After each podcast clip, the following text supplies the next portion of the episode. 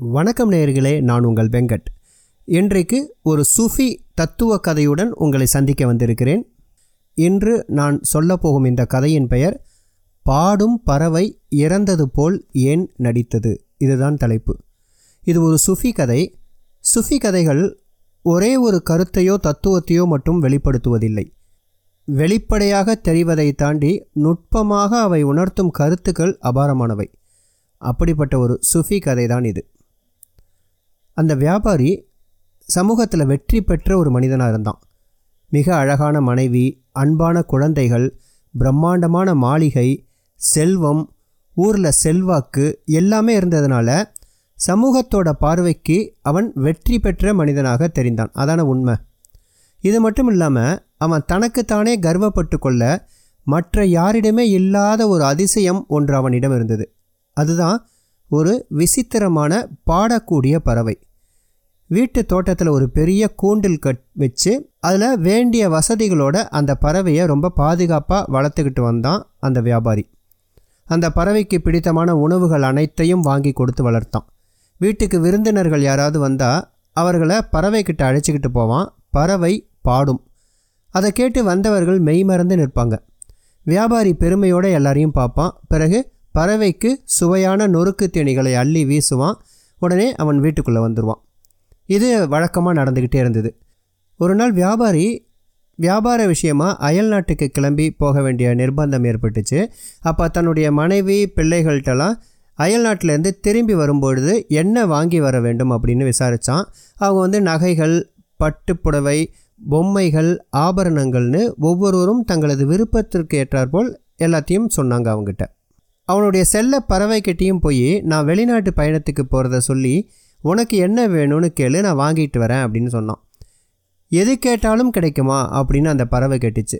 நிச்சயமாக நீ என்ன வேணாலும் கேளு நான் உனக்காக வாங்கிட்டு வரேன் அப்படின்னு அந்த வியாபாரி சொன்னான். அதுக்கு அந்த பறவை சொன்னுச்சு வெளிநாட்டில் அல்லது நீ போகக்கூடிய வழியில் என் இனத்தை சேர்ந்த பறவை எதையாவது பார்த்தால் ஒன்றை மட்டும் சொல்ல வேண்டும் முடியுமா? அப்படின்னு கேட்டுச்சு.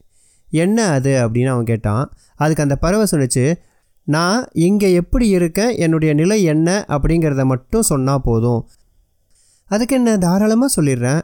ஆனால் உனக்கு வேறு பொருள் எதுவும் வேண்டாமா? நீ உன்னையே பார்த்து ரசிக்க தங்கத்தால் அலங்கரித்த கண்ணாடி விலை உயர்ந்த சுவையான பருப்பு தானியங்கள் இதெல்லாம் வாங்கிட்டு வரவான்னு அவன் கேட்கும்போதே வேணாம் வேண்டாம் அப்படின்னு சொல்லிட்டு அந்த பறவை கூண்டோட உயரத்தில் இருந்தக்கூடிய ஒரு மர ஊஞ்சலில் போய் அமர்ந்து ஆட ஆரம்பிச்சிடுச்சு. வியாபாரி வெளிநாட்டுக்கு போனால் வியாபாரம் நல்லபடியாக முடிஞ்சுது. வீட்டில் இருக்கிறவங்க கேட்ட பொருள்களை எல்லாம் தேடி தேடி வாங்கினான். எல்லா வேலையும் முடித்தவன் இறுதி அவன் வளர்த்த பறவையோட விருப்பம் நிறைவேற்ற வேண்டுமே அதனுடைய இனத்தை சேர்ந்த பறவை எங்கேயாவது இருக்குதா அப்படின்னு தேடினான். ஊர் முழுக்க அலைஞ்ச பிறகு ஒரு நந்தவனத்தில் அவன் அதே இனத்தை சேர்ந்த ஒரு பறவையை பார்த்தான். ஒரு மரத்து மேலே இவன் வளர்க்கக்கூடிய பறவையோட இனத்தை சேர்ந்த மூன்று பறவைகள் அமர்ந்திருந்தன. அவற்றோட அருகை போனால் தன்னை அறிமுகப்படுத்திக்கிட்டான். என்னோட மாளிகையில் உங்கள் இனத்தை சேர்ந்த பறவை ஒன்று இருக்குது அது தன் இனத்தை சேர்ந்த பறவையை பார்த்தா அது இருக்கக்கூடிய நிலைமையை சொல்ல சொன்னுச்சு. சுகமான மெத்தை ஊஞ்சல் வேளா வேலைக்கு அறுசுவை உணவுகள் அனைத்தையும் கொடுத்து ஒரு கூண்டில் அதை ரொம்ப ஆனந்தமாக நான் வளர்த்துக்கிட்டு வரேன். இதுதான் அது இப்போ இருக்கக்கூடிய நிலைமை அப்படின்னு அந்த பறவை சொன்ன சொன்னதை அதனுடைய இனத்தை சேர்ந்த பறவைகள்கிட்ட அவன் சொன்னான். அவன் அதை முழுசாக சொல்லி கூட முடிக்கல. அதுக்குள்ளே இதை கேட்டுட்டு இருந்த மூன்று பறவைகளில் ஒரு பறவையோட உடல் நடுங்கிச்சு. அது அந்த மரத்தில் கிளைகள்லேருந்து கீழே விழுந்து இறந்து போச்சு.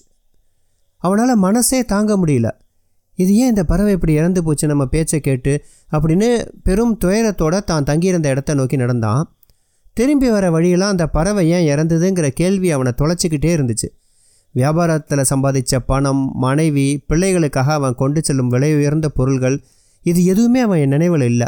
மரத்தில் இருந்து அந்த பறவை கீழே விழுந்து இறந்த காட்சி மட்டுமே திரும்ப திரும்ப வந்து அவனை அலக்கழிச்சுது. சாப்பாடு இறங்கலை கப்பலில் உடன் வந்தவர்களோட பேசக்கூட அவனுக்கு பிடிக்கல. ஒரு வழியாக வீடு வந்து சேர்ந்தான். மனைவி மகள்கள் அவன் கொண்டு வந்த பரிசு பொருள்களை பார்த்து பிரமிச்சு போனாங்க. அவனை பாராட்டி தள்ளினாங்க. அவன் எல்லாத்துக்கும் தலையசைச்சிட்டு புன்னகைச்சானை தவிர பதில் எதுவுமே பேசலை. தன்னுடைய வளர்ப்பு பறவையை எப்படி போய் பார்க்க போகிறோம் அதற்கு எப்படி நடந்ததை சொல்வதுங்கிற வேதனை அவனை வதச்சிக்கிட்டு இருந்துச்சு. அடுத்த நாள் ஒரு வழியாக தன்னை தேத்திக்கிட்டு அந்த பறவைக்கிட்ட போனால் அது கூண்டில் மேலே இருந்த சிறிய மரக்கட்டை ஊஞ்சலில் ஆடிக்கிட்டு இருந்துச்சு. வியாபாரி தயங்கி தயங்கி பறவையை பார்த்து நடந்ததை சொன்னான் அவ்வளவுதான். கேட்டுட்டு இருந்த பறவையோட உடல் நடுங்கிச்சு. அது ஊஞ்சல்ல இருந்து பொத்துன்னு கீழே கூண்டுக்குள்ளேயே விழுந்துடுச்சு. அசைவற்று அப்படியே கிடந்தது. அவன் பதறி போயிட்டான். அவசர அவசரமாக கூண்டை திறந்தான். நடுங்கும் கைகளால் அந்த பறவையை தூக்கினான் உள்ளங்கையில் வச்சுக்கிட்டு தேம்பி தேம்பி அழ ஆரம்பித்தான் திடீர்னு என்ன நடந்துச்சு? நாம் காட்டில் பார்த்த அந்த பறவை போலவே இதுவும் தன்னுடைய செய்தியை கேட்டு கீழே பொத்துன்னு விழுந்து இறந்து போச்சு. அப்படின்னு அவன் ரொம்ப வருத்தப்பட்டுக்கிட்டே இருக்கும்போது அந்த கூண்டில் இருந்து இறந்து போன பறவையோட சிறகுகள் லேசாக அசைஞ்சுது. அவன் கையில் இருந்து விருட்டுன்னு அது பறந்து மரத்தோட கிளை மேலே போய் அமர்ந்துக்குச்சு பறவை தன்னை ஏமாத்திடுச்சு அப்படிங்கிறத அவன் புரிஞ்சுக்கிட்டான். பிறகு ஒரு வழியாக தன்னை சமாதானப்படுத்திக்கிட்டு அதுக்கிட்ட கேட்டான் இது என்ன தந்திரம்? உனக்கு நான் என்ன குறை வச்சேன்? இறந்தது போல நீ ஏன் நடித்தாய்? அதை சொல்லு அப்படின்னு கேட்டான். நீ பார்த்தாயே என் உறவுக்கார பறவை. அதுவும் நிஜமாக இறக்கவில்லை. இறந்தது போல் நடித்து எனக்கு செய்தி அனுப்பியிருக்கிறது. அதாவது எனது அழகு எனது மொத்த வாழ்க்கையும் இந்த கூண்டுக்குள் சிறைப்பட்டிருப்பதை எனக்கு அது உணர்த்திவிட்டது. நீ என் குரலுக்கு மயங்கினாய். வருவோர் போவோர் முன்னாலெல்லாம் என்னை பாடச் சொன்னாய். நீ பாடச் சொன்னதும் அதற்கு இணங்கி நான் பாடுவது கூட எனக்கு பிடித்துதான் இருந்தது. ஆனால் எந்த பறவையும் கூண்டு வாழ்க்கையை விரும்புவதில்லை. அந்த வாழ்க்கை இனி எனக்கு வேண்டாம். பறத்தல் தான் எனது இயல்பு. எனக்கு வேண்டியது சுதந்திரமே என்று சொல்லிக்கொண்டு அந்த பறவை வானில் கிளம்பி சிறகடித்து பறந்து அவன் கண்ணில் இருந்து மறைந்தது.